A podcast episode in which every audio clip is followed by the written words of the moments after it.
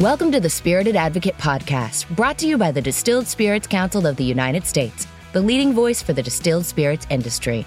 Now, your host, Chris Swonger.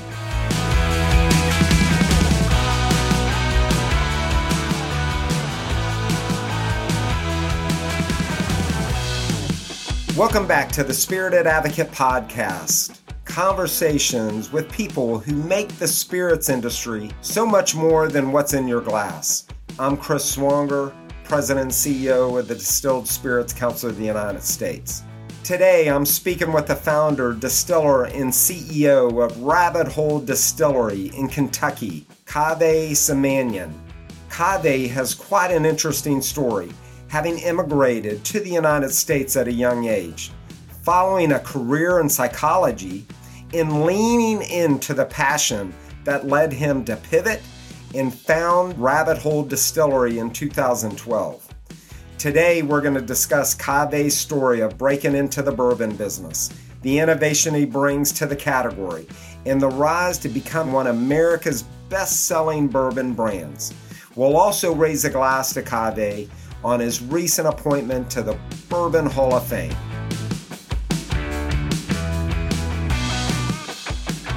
Welcome, Kaveh, and thank you. Thank you very much for being here with us. First of all, what are you sipping today? Tell us about what cocktail are you having today? Well, you know, Chris, I actually have a very special pour here. I have a glass of our recent Founders Edition release. It's actually a 16 year old bourbon aged in French oak. I figured for this meeting, I got to have a special pour. Well, cheers to you. Let's have a little bit of a sip cheers. and we'll kick it off and then get going. Hmm. Oh, oh my goodness. Okay, okay. Well, first and foremost, you know, we just want to congratulate you on being inducted into the Bourbon Hall of Fame. That is a high, high honor.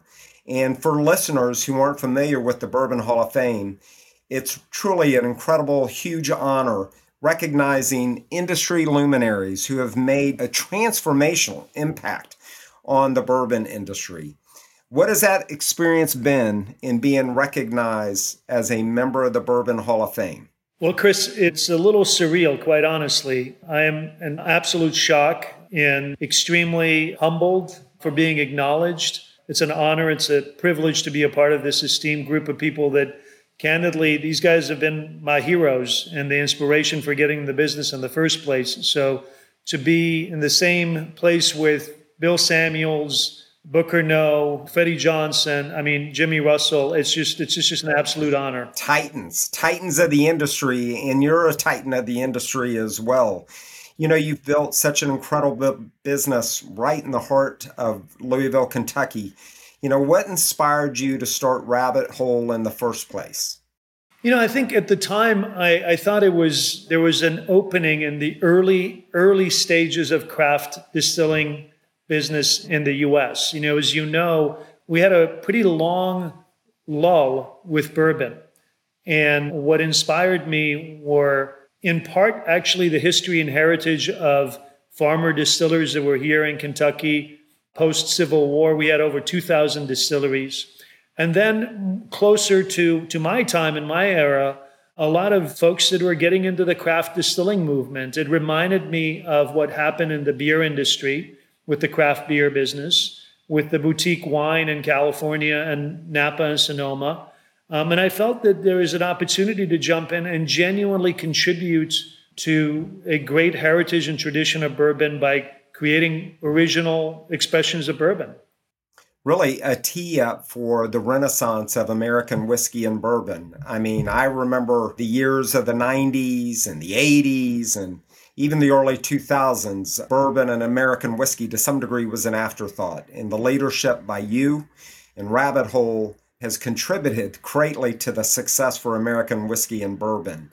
What sparked your interest in bourbon specifically? You know, the heritage and the history and all aspects of that. What was that driving force and passion in you? You know, it's a combination of things. I felt that bourbon is just a beautiful, beautiful whiskey expression. You know, as you know, spirits from around the world really capture the essence of a given community, given culture. And for me, it was looking back in those early days when I started really dabbling in it, which goes back to almost 20 years ago. I was quite shocked of how few Americans actually know about bourbon, not just the heritage of it, but to really be able to taste the amazing spirit that it is. And that was the beginning of thinking about how I want to be part of this movement where we can really educate and bring to life bourbon and shed light on it in the way that it really truly deserves to be along all the other amazing whiskey expressions from around the world. You know, Scotch has had the lion's share of the market for the longest time. You know, I was a big Scotch drinker. I still love drinking Scotch, but I felt that, you know, bourbon needs to come to the limelight and it deserves to be right on par, if not even higher, than the other fine spirits in the world. And everybody, that's why we're talking to a member of the Bourbon Hall of Fame right there. When building the distillery, and this must have been around 2012, right? From the ground up, you know, obviously there's a lot to consider what's ultimately going to go into the glass. You put a lot of thought into the architecture. Can you talk about that and what was important for you in building the distillery itself? Yeah, for me, good design and aesthetics are really, really important. So, f- from a design standpoint, you know, the idea of form following function, you know, I lived in Chicago for 20 years. So I was very much influenced by the amazing architects in the city. And the idea of form and function really was top of mind for me. For the longest time, people have talked about manufacturing in the US. And I thought that this is an opportunity for us to design a beautiful distillery that sheds light and showcases the art and science of whiskey making. So that design element was, was really important for me. The functionality of it, where ultimately we're producing here 1.7 million proof gallons out of this facility. That's roughly 27,000 barrels a year. It is a really efficient distillery that packs a punch, but at the same time, it is a fully immersive sensory experience for our guests because I wanted guests to come in. Not only we can make beautiful, exceptional whiskey expressions, but at the same time, we're able to educate and excite consumers about what bourbon is about. So when they're coming in, they're in the soup, lifted off the manufacturing floor, are able to see every step of the process, full view, no smoke and mirrors, and ultimately not only they're learning but hopefully they'll they're walking away getting excited about bourbon and american whiskey. Well i can tell you and everybody if you haven't been to louisville if you haven't been to the rabbit hole distillery he is not fibbing. It is a special visit so be sure to go.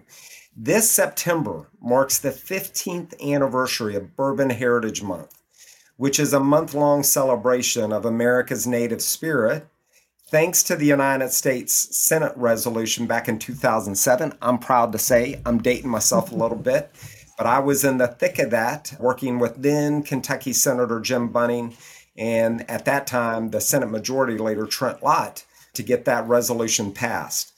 Bourbon is a spirit that is so steeped in heritage, but visionaries like yourself and the category continues to stay fresh how do you expand bourbon's horizons while still honoring the past?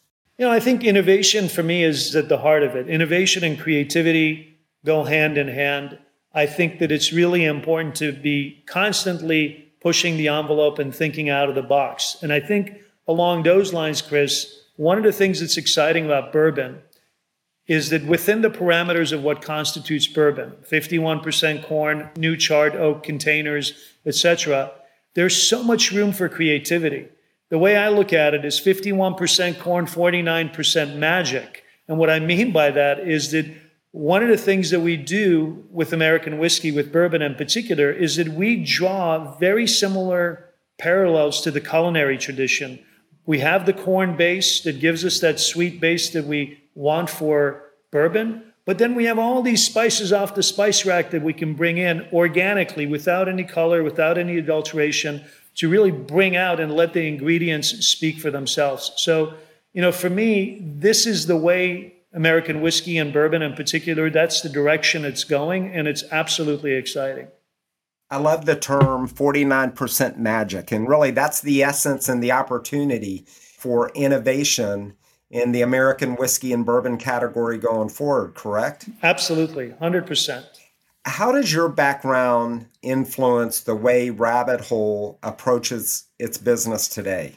So I think there's two areas regarding my background that are salient for me personally. One is the fact that I'm an immigrant. You know, I uh, moved here from Iran when I was a kid.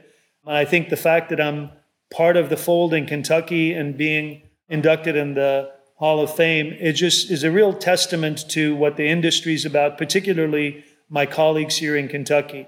I think that experience allowed me to be really appreciative of the value of life, how fragile it is, and has allowed me to be tenacious. And if there's an opportunity to really go after it.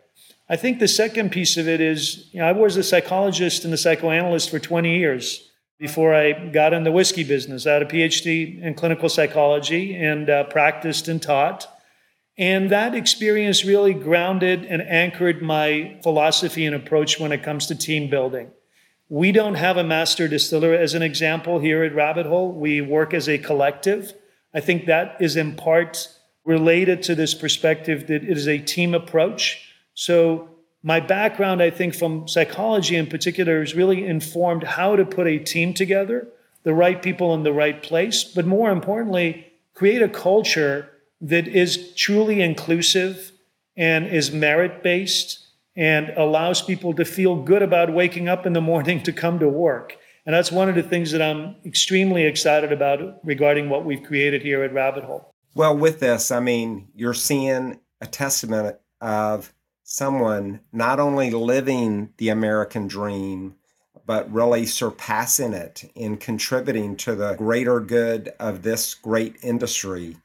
What's your view on how the industry has evolved over the past 15 plus years? I mean, back in the 90s, you know, nobody was enjoying American whiskey and bourbon for sure. Are you excited about the future for American whiskey and bourbon? Yes, and you know, listen. In fact, I, I have a deep, deep appreciation and respect for the past, but I truly think that the exciting thing about American whiskey is what's happening now and its future. I think where we're heading with not only the innovation that a lot of great producers around the country are doing, but the excitement that I'm personally seeing in the marketplace. Consumers are just jazzed up and want more. They want to experience more, they want to taste more. And I think all of that is really setting up the stage for an exciting next chapter when it comes to American whiskey.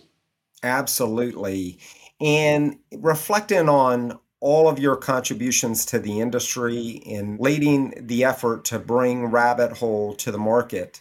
What do you want the legacy of Rabbit Hole to be when it's all said and done? When I first started, Chris, I dreamt of Rabbit Hole being along the great American whiskey brands. That Rabbit Hole one day will become one of the best American whiskey brands, not just in the US, but around the world. I still have that desire and that longing. I think we're hopefully marching in that direction. But more importantly, I see Rabbit Hole and spirits in general as a way of bringing people together. I really, truly would like our legacy to be through our fine spirits, we're able to connect people. I think this is the best thing that food and spirits do, if you would. And I want Rabbit Hole to be a part of that. as a way of being able to bring folks to the table to connect and, and enjoy because after all i genuinely think that life is short and we need to uh, come together and, and celebrate rather than be disconnected absolutely look on behalf of the distilled spirits council of the united states thank you for your leadership as we celebrate national bourbon heritage month we celebrate your appointment to the bourbon hall of fame you are well on track or surpassing what this great American whiskey and bourbon is delivering to consumers and ultimately bringing people together. So, thank you very much and great cheers. Cheers. And uh, congratulations. Thank you, Chris. Cheers. Uh uh uh. Very good. Thank you, my friend. So, thank you very much. I'd like to give a big thank you to Kaveh for joining us to talk a bit about his experience in the industry. I'd also like to thank you for listening to this episode of The Spirited Advocate. Ask your bartender for Rabbit Hole Bourbon and remember to enjoy responsibly and in moderation. And also be sure to subscribe to the show so you'll never miss an episode. I'm Chris Swonger, and this has been the Spirited Advocate Podcast brought to you by the Distilled Spirits Council of the United States. Cheers.